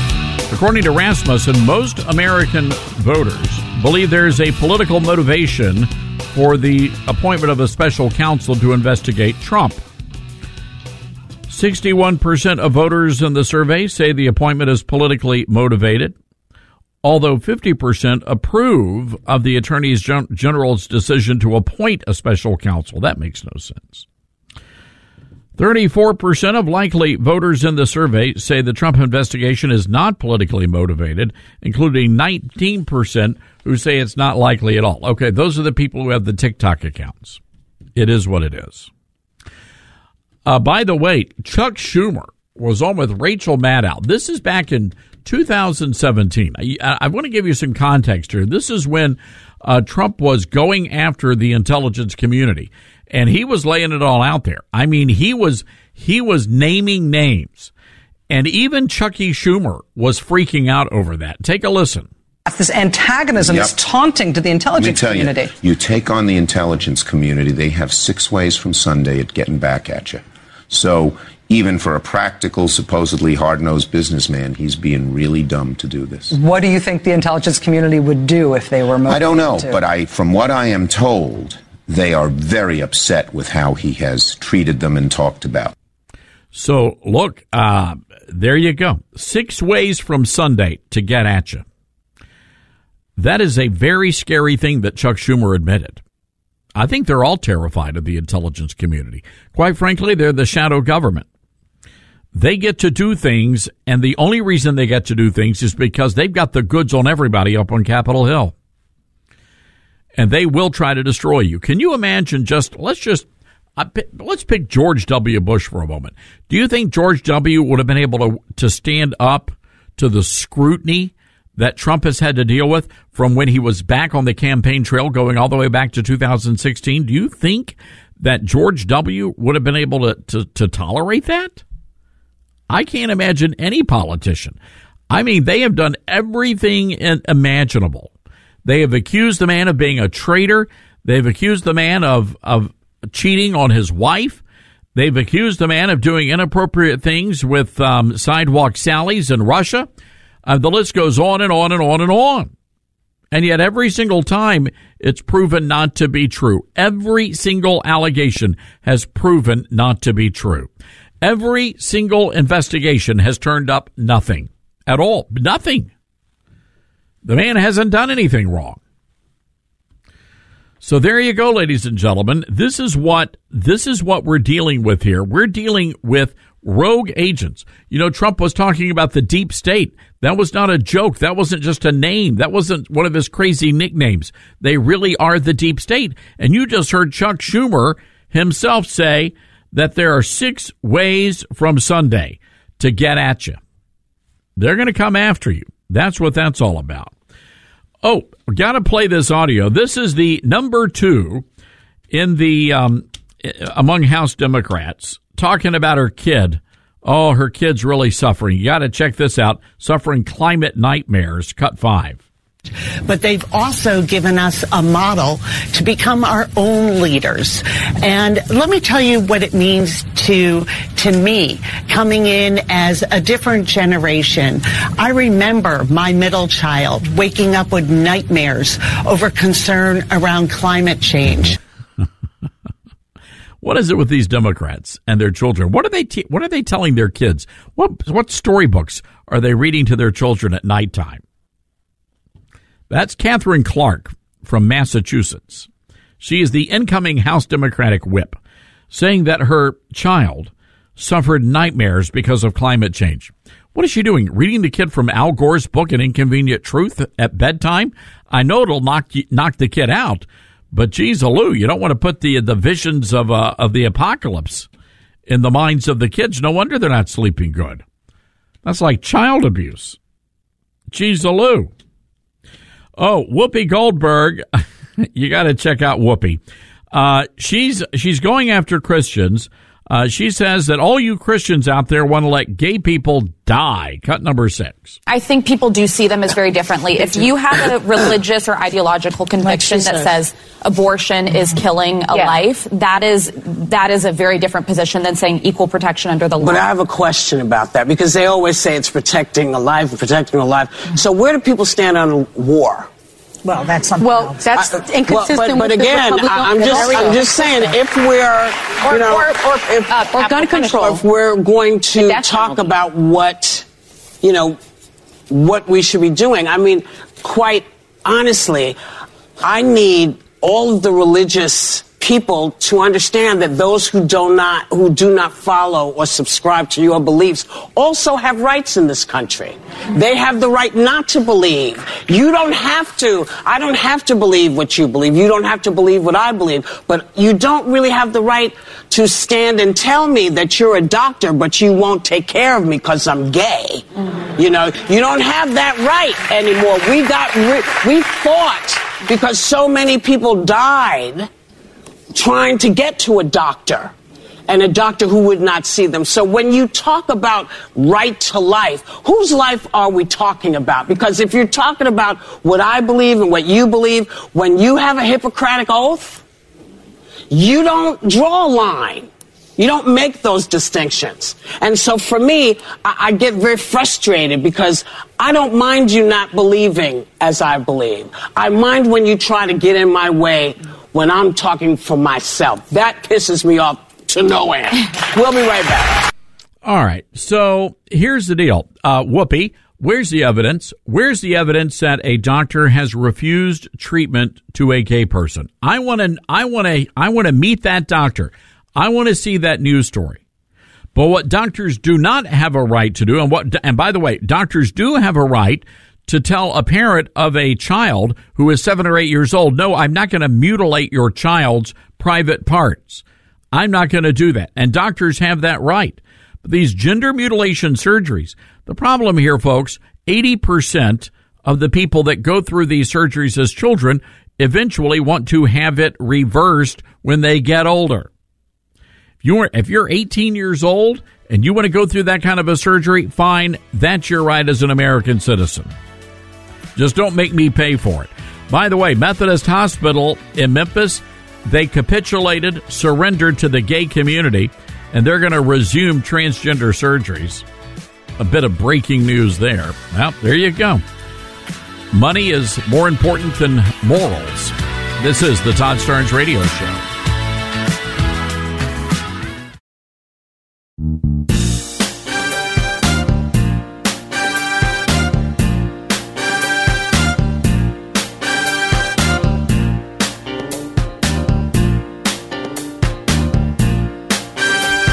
Welcome back to the Todd Starnes Radio Show. Happy to have you with us today. You knew the war on Christmas was coming. I just did not expect for it to to happen in Eureka Springs, Arkansas. Um, there is a crazy story we have up on our website, toddstarnes.com. The mayor and the city attorney in Eureka Springs uh, told some good people who run the Great Passion Play they had to take down a nativity scene a nativity scene that had been a tradition dating back, what, 72 years, I believe, uh, there in the city. Well, to help us understand what, what the heck happened is Randall Christie, the executive director of the Great Passion Play. Randall, thank you so much for joining us today. Well, thank you, Todd, for having me on and taking up this cause. It's a very worthy cause. Yeah, so so give us an idea of what happened. Let's take us back from the beginning here. What happened? Well, about one week ago, uh, the mayor called our offices saying that we needed to take the nativity scene down out of the city park. Well, the nativity scene has been up for decades in the city park, and uh, recently the sorority that owned it donated it to our nonprofit foundation so that we can maintain it because it's been erected for 72 years. And we decided to help, you know, take responsibility. They're getting up in years. And so we uh, put it up with permission from the city.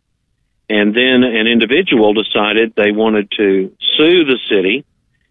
And the city attorney advised the mayor to tell us to remove it. Well, I didn't sit very well with me, and I just refused to do it. Good for you. Now, I understand that you sent a, an email or some sort of a, you reached out to your staff, and what did you tell your staff? I told my staff to, uh, anyone that called to tell them that the city attorney and the mayor of Eureka had demanded that I remove the nativity scene from the city park, and I am refusing to do so. Well, I say good for you. Uh, I think this is um, this is something that Christians just have to start doing all over America. I mean, this is just a silly, nonsensical little argument here.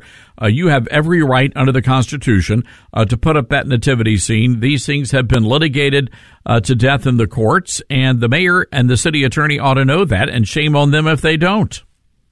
I really do believe that the city attorney just did not do his homework, and uh, made the wrong decision and the wrong advice to the mayor. Now, Todd, in just the last few minutes before you called me, there's been a really big development in this. Uh, there is an individual that is planning to sue the city and has notified the city that they will be filing a lawsuit against the city to try to force the nativity scene down. But I've been on the phone with the mayor of Eureka over the last just the last few minutes, and he and I have agreed to stand together and fight the lawsuit to keep the nativity scene up. Well, I think that's great, and the first step would be. Uh, it seems to me the first step would be to put the to keep the nativity scene there. Is it still up? Randall has. has it is, it, I'm standing here right beside it in Basin Park in downtown Eureka Springs. Wow! And it is uh, still up.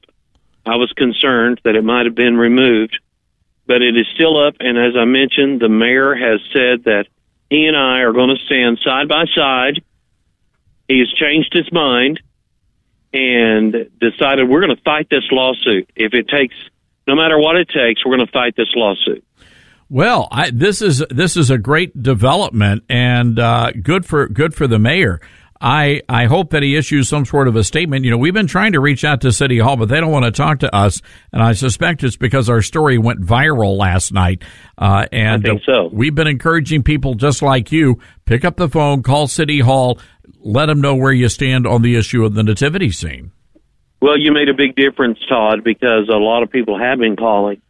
And I think it caused the mayor to take a second look at this and realize what you said earlier that uh, Supreme Court's been pretty clear that it does not have to be removed from just because it's on city property in celebration of the national holiday, Christmas.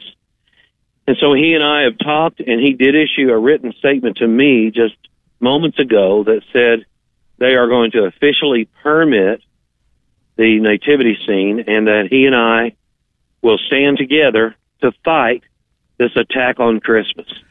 Well, I am very happy to hear this news. And, and Randall, I know that uh, uh, several religious liberty law firms are going to be reaching out to you personally after our conversation. They've reached out right. to me and they want to be able to lend a helping hand.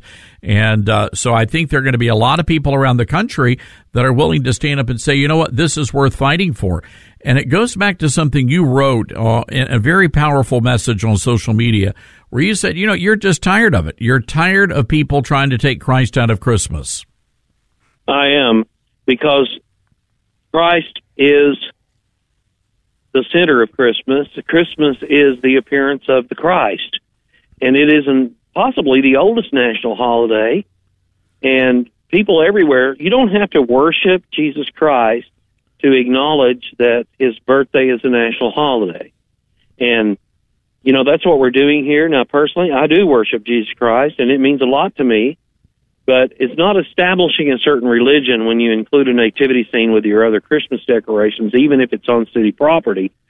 So we're taking a stand against it, and I'm proud of the mayor. He has just notified me minutes ago that he is going to withdraw his demand for us to remove it and that he will stand with the Great Passion Play and we will fight this lawsuit no matter how far it goes, Todd. And thank you for standing with us. Oh, we're happy to do that. Uh, we're always willing to jump into those kinds of fights, uh, Randall. Uh, and and you know, it's it's important that you guys do what you do. You alerted folks. Um, you were able to come on the program and we're able to let people know, hey, here's what's going on here. Okay. And w- when enough people take a stand, you're going to be able to facilitate change. And the mayor, if nothing else, I don't know anything about your mayor, but he knows how to count. He knows how to count the votes. so that could be well, enough to true. sway and things. I will say the mayor claims uh, to be a Christian, and he did say at the very beginning that he was upset that it was having to be removed, but he did insist that it was removed. But now he's changed his mind. I think he's made the right decision at this time. Yep. I know he has, and and we're going to stand together. I'm going to stand with him. You know, give credit where credit is due. Right. I love it, and uh, we we salute the mayor. Uh, Randall Christie is on the Patriot Mobile Newsmaker line. He is the executive director of the Great Passion Play. And Randall, I, I want to give you an opportunity. I have I I have family members that have been to this event. It is absolutely phenomenal, and I want you to tell our listeners what you guys do er, there in the Ozark Mountains.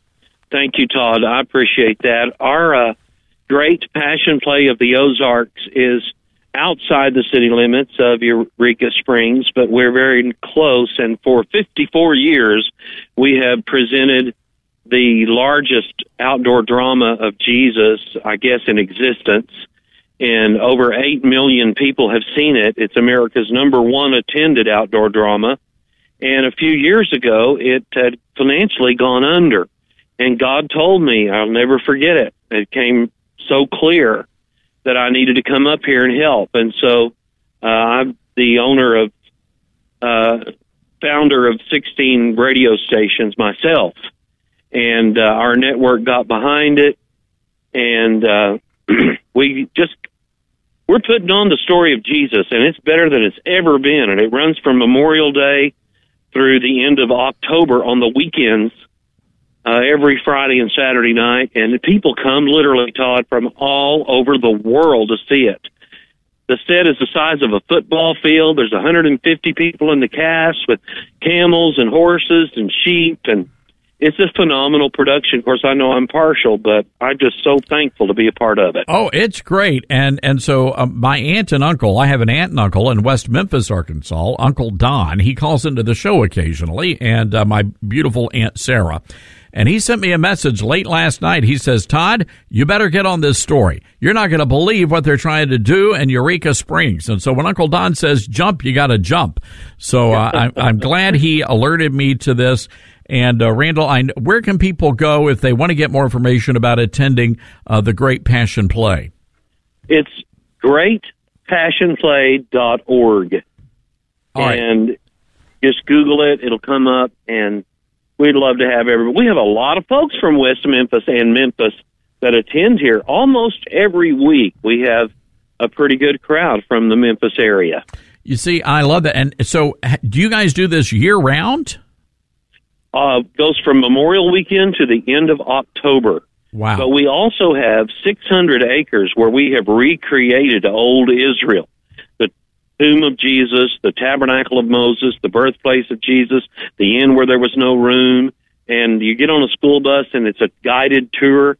That's open all year round at two o'clock tour every afternoon except Sunday. And so we're, we're right in the middle of, of the heart of America sharing Christ. And I, I'm just very, very thankful. And thank you for letting me tell people about it. Oh, glad to do it, Randall. And uh, folks, you got to check that out. And we're going to post some links to uh, to, to, the uh, website on our live show blog so you can find that. Uh, and go check it out. It's a great family friendly event. Uh, mom, dad, grandma, grandpa, the kids, put them all in the uh, the station wagon. I know nobody who drives station wagon, the SUV, and um, and head on over to, to check that out. Right. Randall, uh, look, thank you, and uh, we appreciate you coming on the program. And uh, we're going to do our best to um, to stay on top of this, and let's hope that you guys don't have to go to court. But regardless, uh, you guys took a stand. Well done. Well, we'll let you know what develops. Thank you, Todd, for all the stands that you take.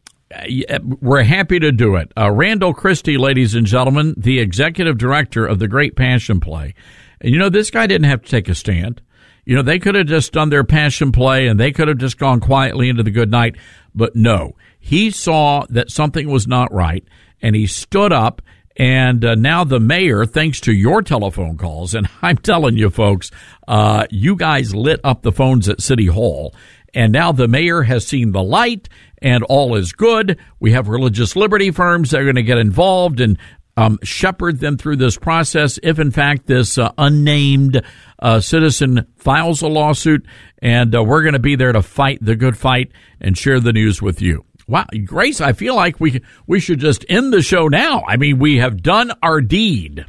Well, I think that would be a good note to end the show on. And it's only Monday. That's true. It is only Monday. Whew, lot going on. Oh, geez, Aloo. If we can only get to the Paul Pelosi uh, 911 calls and the body cam footage. That's true but one one battle at a time, one thing at a time. Time. So well done, you awesome people out there, and uh, we uh, we have a lot of listeners out in uh, the Little Rock area, K A R N. I know you guys are fired up about this, uh, but certainly some good news shared with us on the program. It looks like the mayor is going to fight to keep the nativity in place. All right, we got to take a break. 844-747-8868 toll free telephone number. That's 844-747-8868. This is the Todd Starnes show.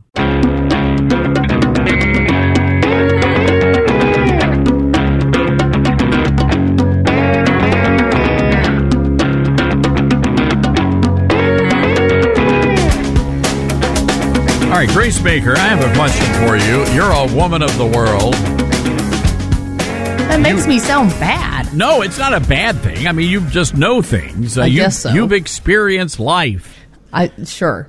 So, have you ever had this? Uh, they're they're calling it dirty soda, is what they're calling it. It's a it's a commercial. What with, in the world? Is it Lindsay Lohan? I think, and uh, yeah. with, Santa, with oh, Santa Claus. I remember her. And so she's um, the, it's you mix Pepsi Cola and milk together, Ew. and then you swig it. I already don't like Pepsi very much, so this is not a very appealing proposition for me. Well, it's it's very bizarre. Um, so I was listening to our morning show, KWAM, uh, this morning, driving in, and the guys said they're going to try it out tomorrow on the air. I told them they're going to have to stay away from all the equipment. Yes. Because I suspect somebody's going to be like Old Faithful. The geyser is going Oh. they're going to be spewing. Yeah, that doesn't. I will say one thing though.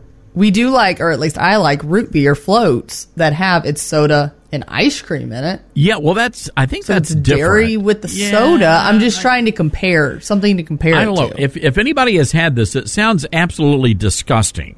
But basically, you mix you mix milk with Diet Pepsi, and then you drink it, and apparently, Diet? it's a thing, or with Pepsi. Oh, I was going to say that makes it even worse. Oh, I can't imagine a diet. You got to have the sweet end of the sugar. yeah, I'm a I'm a Coca Cola kind of gal. Anybody's had this, let us know 844 747 8868. But I remember back in my, com- in, in, in Grace, I'm, I know you've never heard of this, Laverne and Shirley. Great, great sitcom from the 1970s. And they used to drink, uh, I forget who it was. Was it Laverne or Shirley Feeney who drank the uh, milk and Pepsi?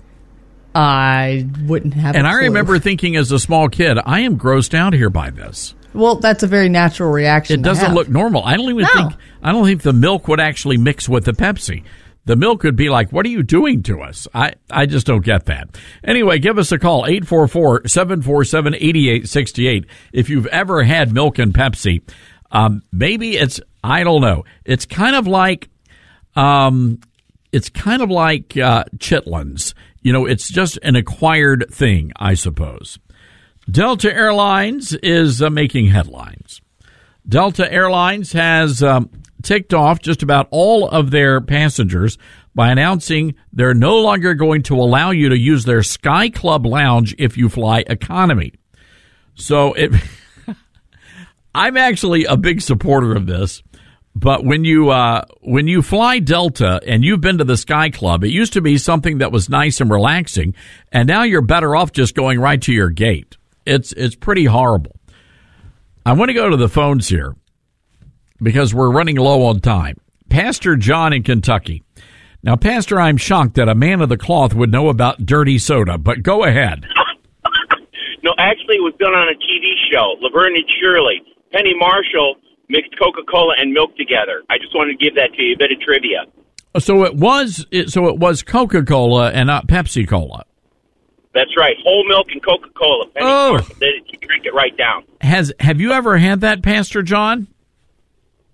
No, and I don't have any immediate plans in the future, brother. Yeah, I guess it's. A, I guess it's a thing. I, I, I don't know. I, I do not know. But uh, well, okay. That's.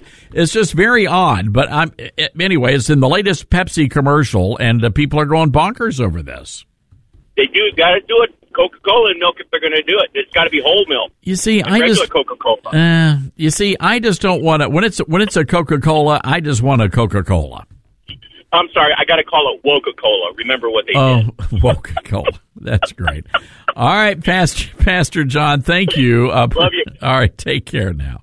Well, that's a relief. You never know. So, is it a thing here, Grace? I mean, the phone's lit up with people saying, "Hey, yeah, we, we kind of we love that stuff." Well, apparently the whole Coca Cola milk combo has been a thing for quite a while. You see, this is a Coca Cola crowd. I, yeah, I mean- including me. I'm sorry. no, yeah, I'm not a big Pepsi person. I don't like it either. I will say this: all you people over in is it New Bern, North Carolina, you have they have a great Pepsi Cola museum. Really? in downtown New Bern. Okay. I was wandering around. We were doing a book signing out there, and uh, it's a pretty neat little thing. They have all sorts of great historical documents. And then you've got the Coca Cola Museum in Atlanta, Georgia. That's true. I will say this: as I was uh, taking a tour, at the very end, they have a little counter there. I said, "Would you like something to drink?" I said, "I'll have a Coke." No, you didn't. Oh yeah, that was Died. I know it. Couldn't help myself. All right, folks, great show. We're going to try this all over again tomorrow. In the meantime, check out ToddStarnes.com and you be good, America. And go vote tomorrow in Georgia. Three star general Michael J. Flynn, head of the Pentagon Intelligence Agency, knew all the government's dirty secrets. He was one of the most respected generals in the military. Flynn knew what the intel world had been up to. He understood its funding. He ordered the first audit of the use of contractors. This set off alarm bells. The explosive new documentary, Flynn, Deliver the Truth, Whatever the Cost, uncovers the facts behind this scandal. Flynn told the truth. He was the most dangerous person for Donald Trump to hire. I find out the worst enemy that I'm going to face in my life is right here in America. They took my assessment and they wanted me to change it. And I was like, I'm not changing it. They had to get rid of Flynn. With in depth interviews, archival footage, and never before seen personal records of the man behind the headlines. I just felt like I was drowning. Flynn, Deliver the Truth, Whatever the Cost. Available now. Watch it today. Go to salemnow.com. Salemnow.com.